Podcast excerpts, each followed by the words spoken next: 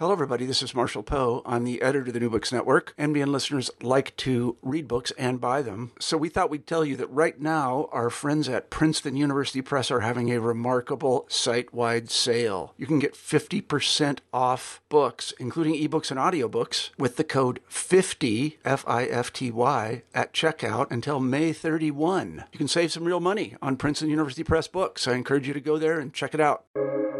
Welcome to the New Books Network. Hello and welcome back to the New Books in Indian Religions podcast, a podcast channel here on the New Books Network.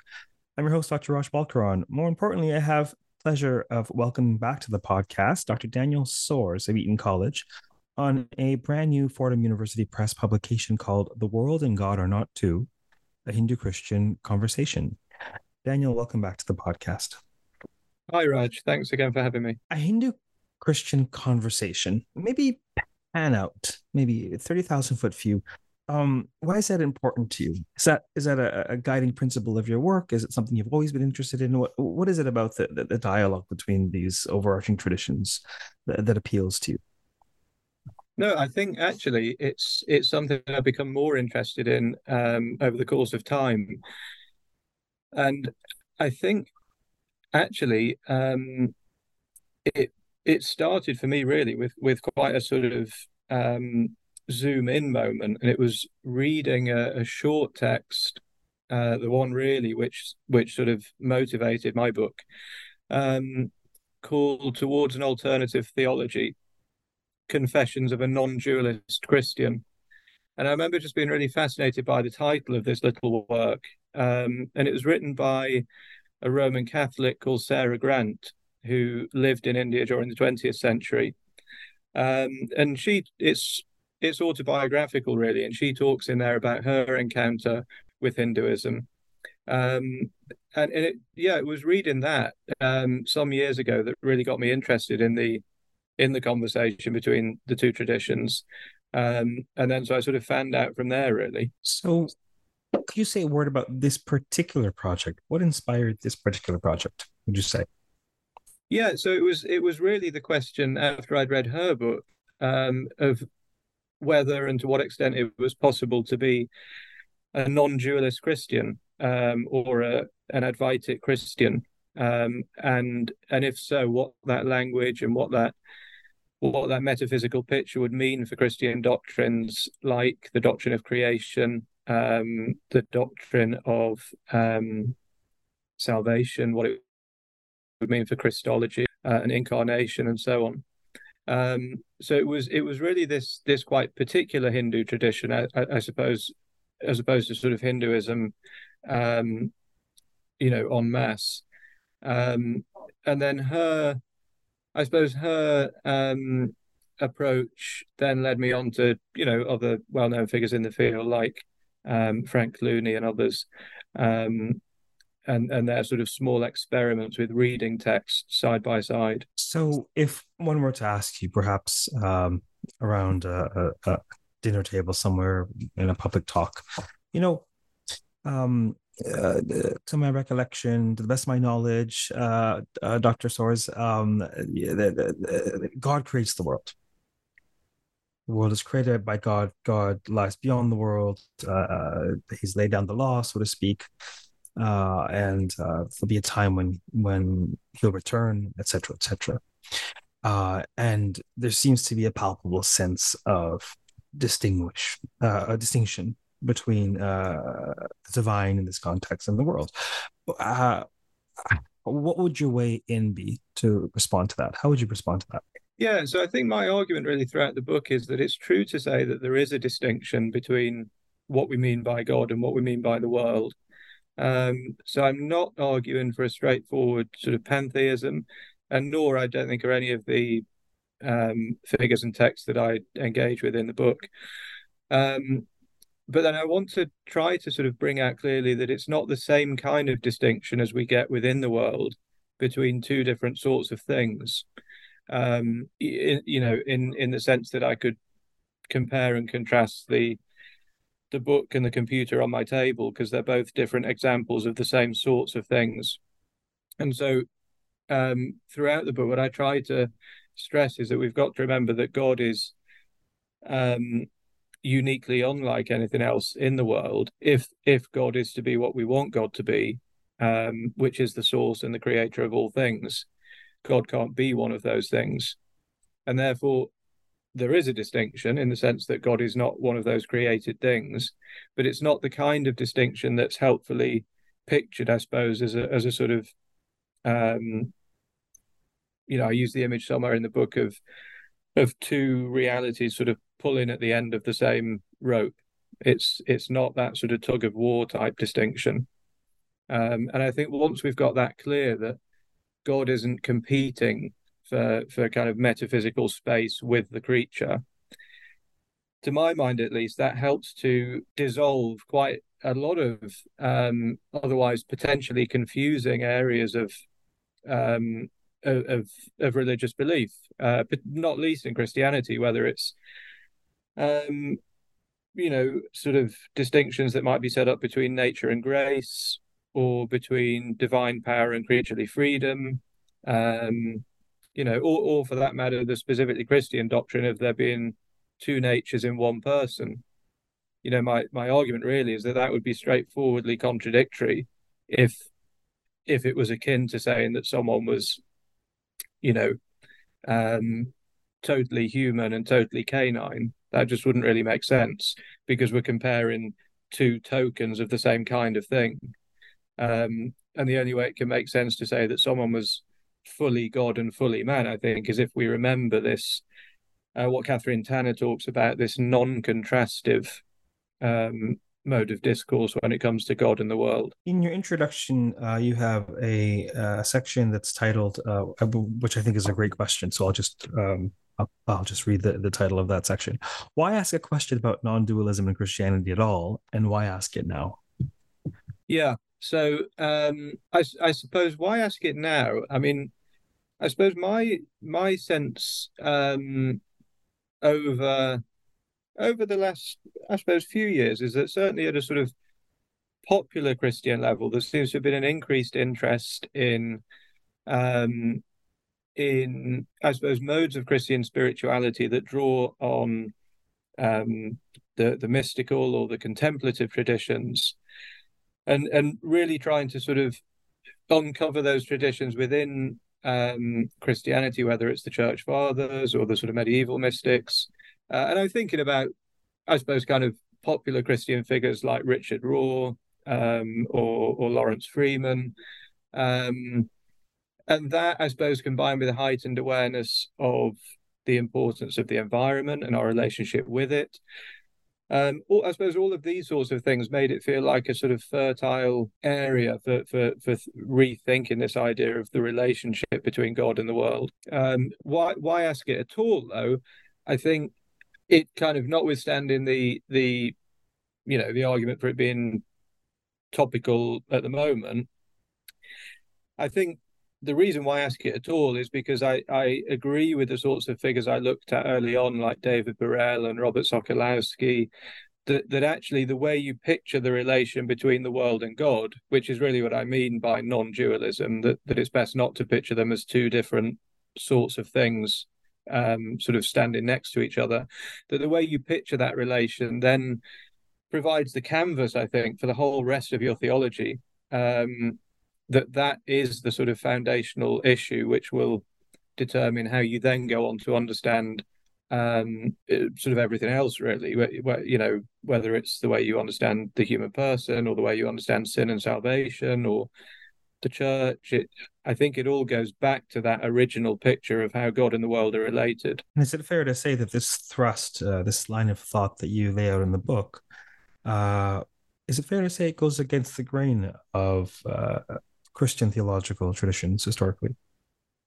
Well, I mean, I think it perhaps sounds like it does, um, and and I mean, the title of the book was deliberately a little bit um, provocative, I suppose. Um, you know, I mean, I, I a, a, friend who's not a theologian said to me, "Why didn't you just call it the world and God are one? Um, why this sort of convoluted phrase, not two?"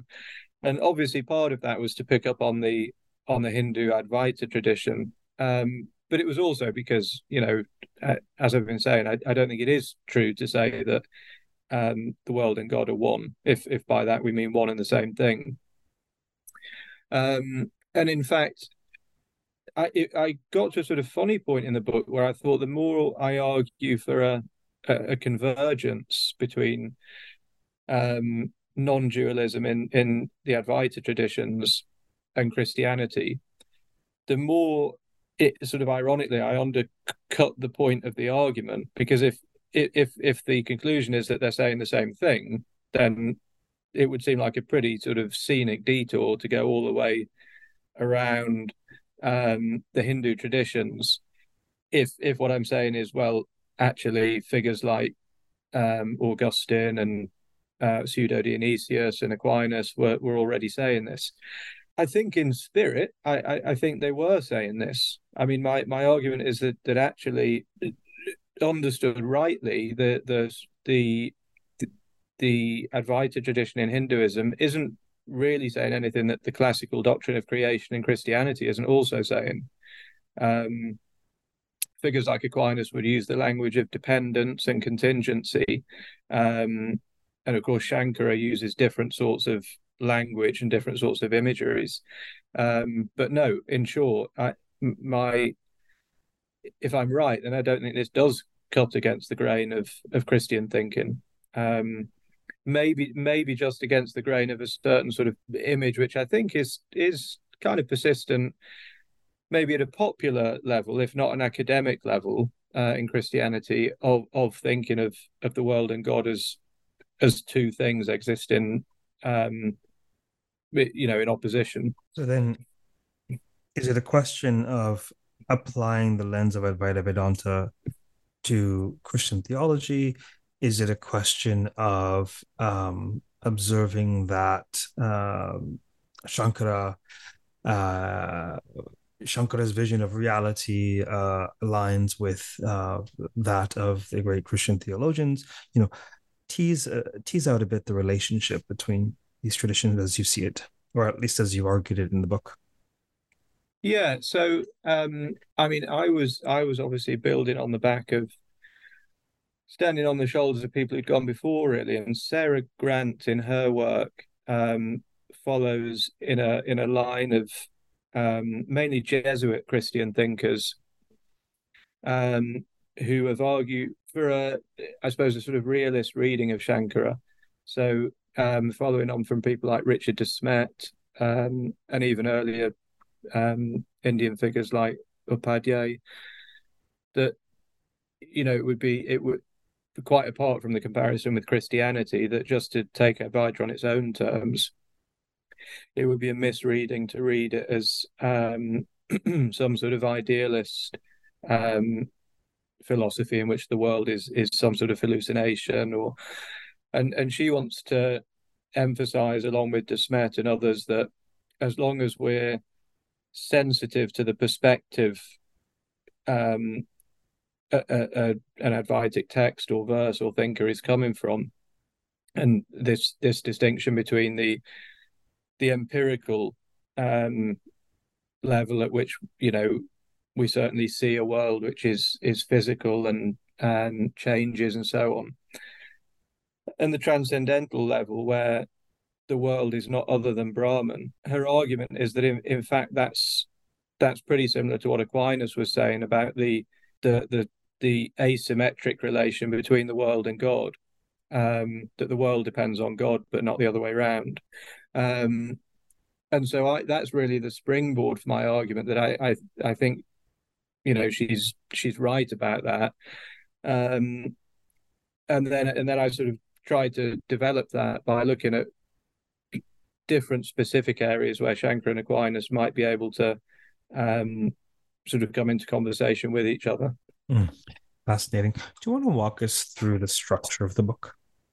Yeah. So it, um, the the I suppose the middle chapter, as it as it were, is the is the um, sort of center around which it it revolves. So that's that's the chapter where I look at Sara Grant's work, um, on Shankara and in, in particular the work that she did on on his concept of relation and the the the different sort of Sanskrit terms that he uses for relation.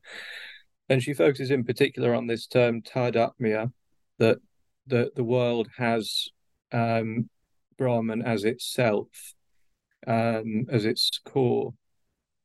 So that third chapter is, um, yeah, is is I suppose where I started in terms of my my thinking and my interest. Um, so I realised that I had to sort of pull back um, to set the context for that really to make any sense. So the first chapter is really said in the Christian context for for the you know why the question of the relation between the world and God is an interesting one, and how that's been dealt with in Christian theology, particularly in the work of David Burrell. Um, and the reason I was interested in him is because having read and enjoyed his work for many years, it was it was really only um, once I stumbled across this little book by Sara Grant that I noticed uh, more and more in in his articles and his chapters, there would be a little footnote somewhere um, in in the context of his conversations, which were mainly Abrahamic, where he would say, and it you know, it it's worth looking at Sara Grant's work on Advaita um, for for a you know a, a different way of looking at these issues. So chapter one was really about Burrell and the Christian tradition. Chapter two, then I look at the the history of, um, I suppose, Christian and mainly Roman Catholic interaction with Advaita in India. So looking at the Calcutta school, um, figures like uh, De Smet and and how that that provided the background for uh, Grant. And then four, chapter four and five is where I really sort of uh, go on and try and develop um, sort of beyond Grant. Um, so in chapter four, I look at the the doctrine of creation ex nihilo, or the creation from nothingness in Christianity, um, and the concept of Satkaryavada in Advaita, the idea that the an effect is always latent in its cause, um, and try to, through a sort of careful reading of Shankara and Aquinas, argue that again on the surface, that looks like the same, almost the opposite. That that Aquinas wants to say that God creates the world from nothing, and um, Advaita wants to say that the world somehow emerges from Brahman.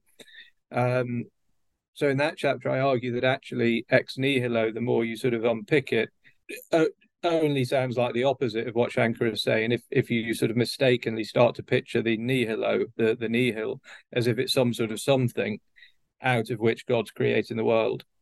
Um, if if we really take seriously the idea that God creates from nothingness, then my, to sort of make a long story short, my argument is that that comes to the same as saying that God creates out of God.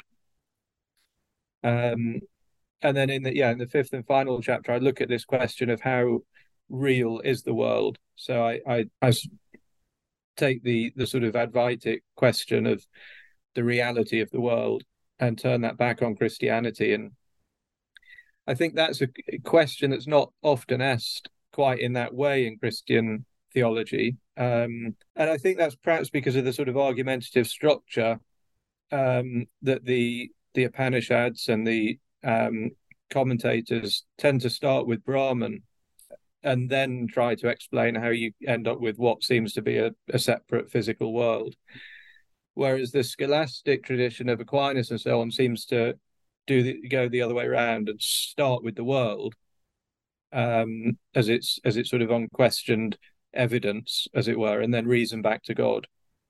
And I think that's probably why there's never quite been that way of looking at the issue of how real is the world. Um, but in fact, I yeah, I argue in that chapter that if pushed, figures like Augustine and Aquinas would be happy to agree with Shankara that the world is less real than God. Um, you know, if by real we we're, we're thinking of criteria like, um, um, you know, independent, eternal, unchanging, etc. Perhaps that uh, divergence or distinction um, might be a result of the um, the fundamentally distinct ways in which these traditions overarchingly conceive of the locus of the divine. with respect to uh, whether you know uh, Brahman is the Atman. It's it's within all of us mm-hmm. versus the divine being completely or, or, or conceived as typically separate from even the the eternal soul. And perhaps that distinction is why there are different starting places in terms of the world. You know, the problem yes. of the world. Yeah, I think that's also true. Yeah.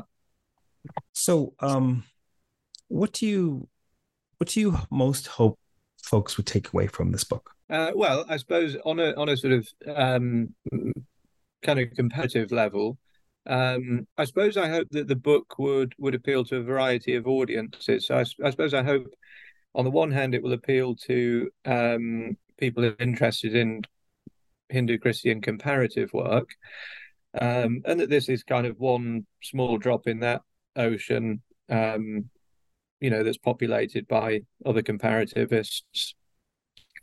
Um, and that here there's a particular focus on creation. There's a particular focus on um, Sara Grant, who I think is is someone who is worthy of, of being better known. From a sort of Christian theological point of view, um, I suppose I hope that Christian theologians who are not necessarily immersed in comparative work would still see that there's there's something interesting here, and I suppose to to put it simply, it would be um, it it would be to sort of um, just remind ourselves uh, because I, I you know I'm conscious that when when we're thinking about figures like you know Boethius and Augustine and Anselm and Aquinas, it would be a straw man to say that that they had in their heads uh, a sort of dualistic um, God plus world picture. But I, I do think that persists. Um, I do think that persists in in certain sort of ways of picturing the distinction between the world and God in, in Christian writings.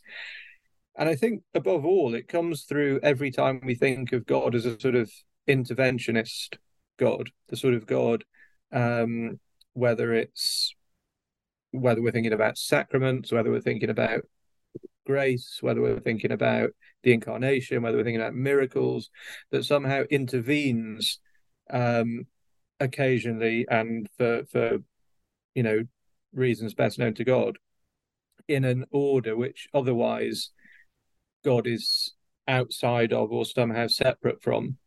Um, and what, one of my sort of favorite lines from something that Herbert McCabe wrote in in his um, book God Matters was that God can't intervene in the world, and it's not because he says God doesn't have enough power. It's as it were, God has too much. Um, you can only intervene in something that you're not already part of. Um, and so I just don't think it it makes sense to picture God as some sort of reality that that you know, as I say, whether it's by means of the language of grace or miracles or whatever it might be, intervenes in in in the world. Um, and to me, that picture just creates far more problems than than it solves. Um, I mean, the problem of evil being being the obvious one.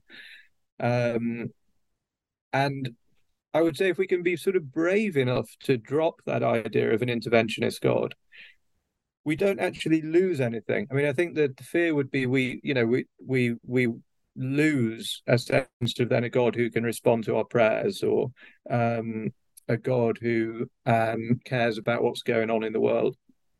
I suppose to me it's it's the opposite. I think if we can drop that idea of God as some sort of separate entity who occasionally um, intervenes in the world order, we remind ourselves of what the, the great figures in the tradition have always said, like Augustine, that that or, or, you know, or Saint Paul, that God is always the reality in which I live and move and have my being, and that God is is you know, as Augustine said to, to myself, so not the kind of reality that occasionally sort of zaps us with with grace or power or whatever it might be, but but the reality in which I'm always immersed. Well, indeed, there there certainly seems to be a tension at play uh, between. I mean, this pervasive idea that that the divine is uh, beyond creation and, has intervened a handful of times, even the very notion of the term theophany, etc., etc.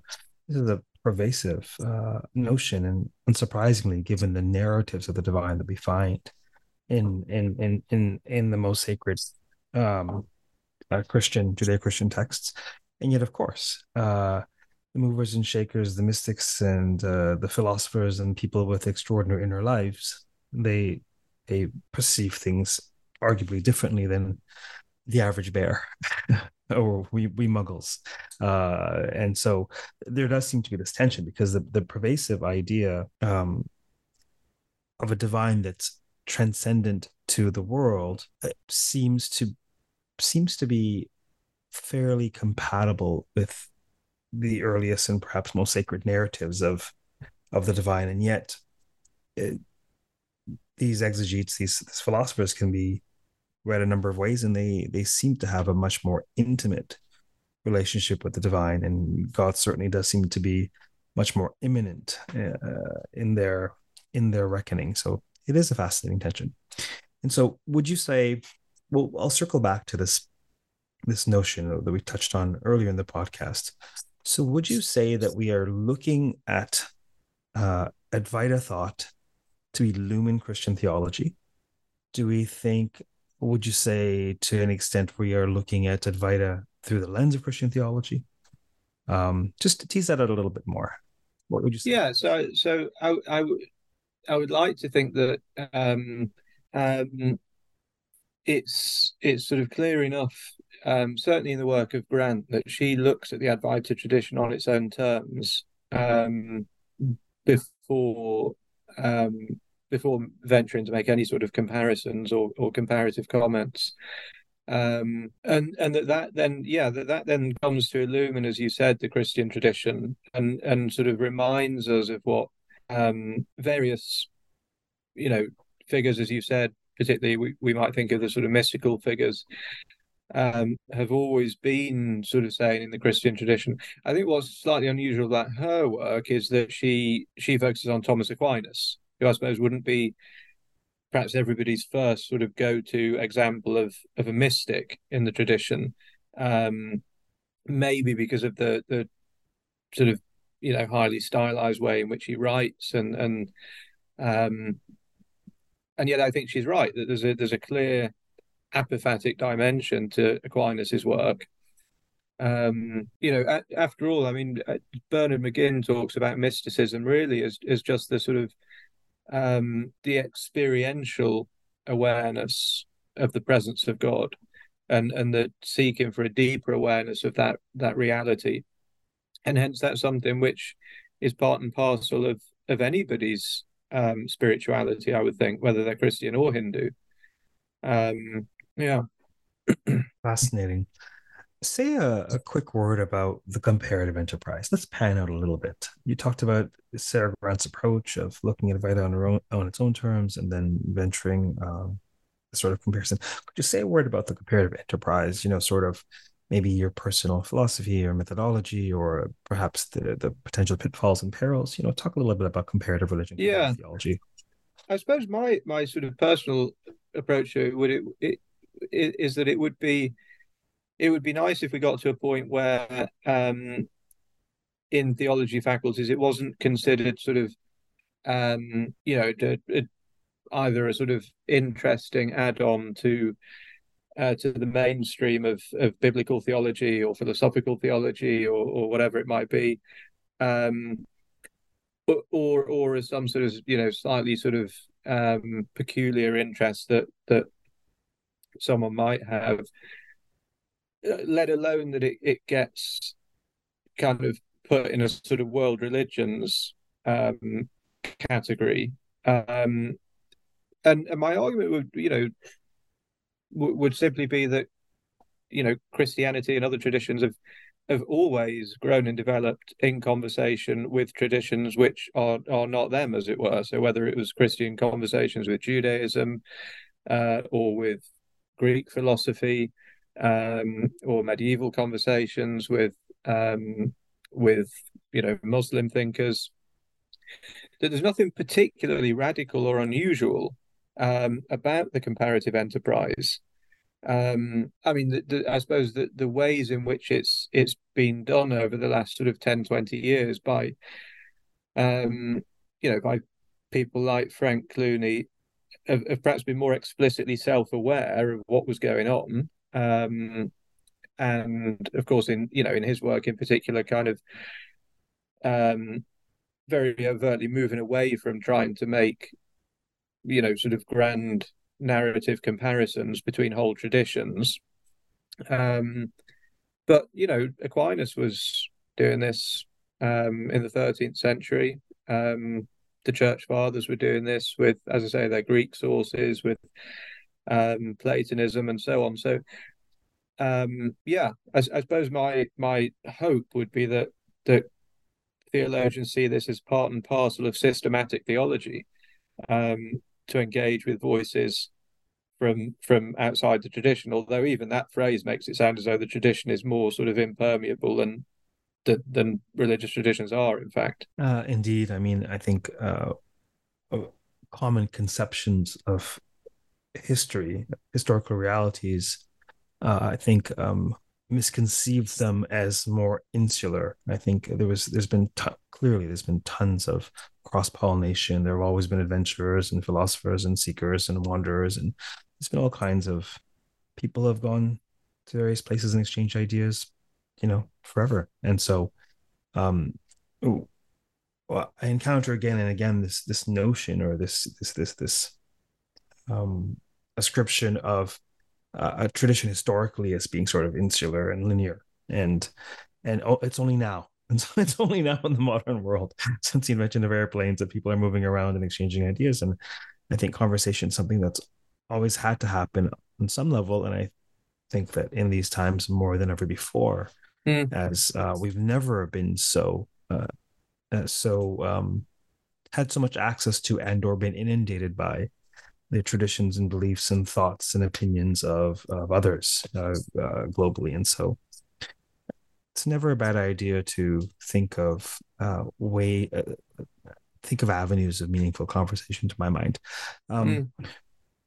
what do you what next? Is this work that you hope to continue? Um, yes, uh, there's there's a few sort of um, semi-related things that I'm interested in working on at the moment. So there's a tradition known as grammatical Thomism, um, or, or an, it's an approach, uh, probably more than a, a, tradition, but an approach to Aquinas, which focuses on, uh, in particular, the way he uses language about God. Um, so it, it's you, you see this again in, in the work of people like David Burrell, um, Brian Davies, um, Fergus Kerr and others, where they they're they're really looking. Um, I suppose they they the the content is Aquinas, and then the method is Wittgenstein, really, to to sort of look at the idea of how Aquinas uses uh, language about God um, in order to to sort of clarify what sorts of things we can and can't say about God. So in in a sort of grammatical way to to accept Aquinas's apophatic um, sort of um, starting point that he can't know the nature of God, and yet nevertheless we we can um, we do know how we use that term in his five ways. For example, we do we do understand what people mean when they when they talk about God, and that there's certain ways we we we sort of can and can't use the term, which tell us um, something about what it is we're talking about. Um, more comparatively, I, am interested at, at, the moment, especially in the theme of uh, Leela uh, and divine play, um, and so that sort of that develops on from my interest in creation, but specifically the the the idea in in the Sanskrit traditions of uh, of creation as playfulness, as uh, as as sort of unnecessary unnecessary sort of um, overflowing of of um, um, creativity, and um, so I'm interested in in that that motif of Leela. Um, and well, yeah, I, will I'll stop there. There's various various other ideas. Uh, no shortage of ideas, it seems. I can't uh, resist asking before we close, um, uh, just on what you just said. do you see a parallel? Do you see a theological parallel between the the, the Indic concept of Leela and and Christian theology? Yes, I'm still um well playing around with with these ideas but You're still um, having fun having fun with Leela, are you? ex- exactly i mean um i suppose um yeah the, the, there's there's a uh, i think a few parallels i think again going back to the idea of creation um in someone like aquinas as um as as the as a gracious act as opposed to a, a, a necessary or compelled part of what it means to be God.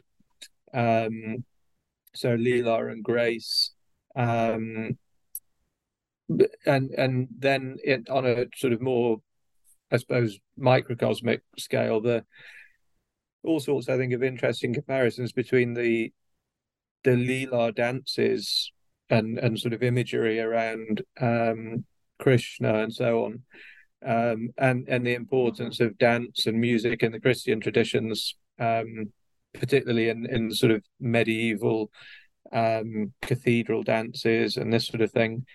Um, I think the the the notion of Leela as a sort of creative force and the, and the, the biblical concept of Sophia.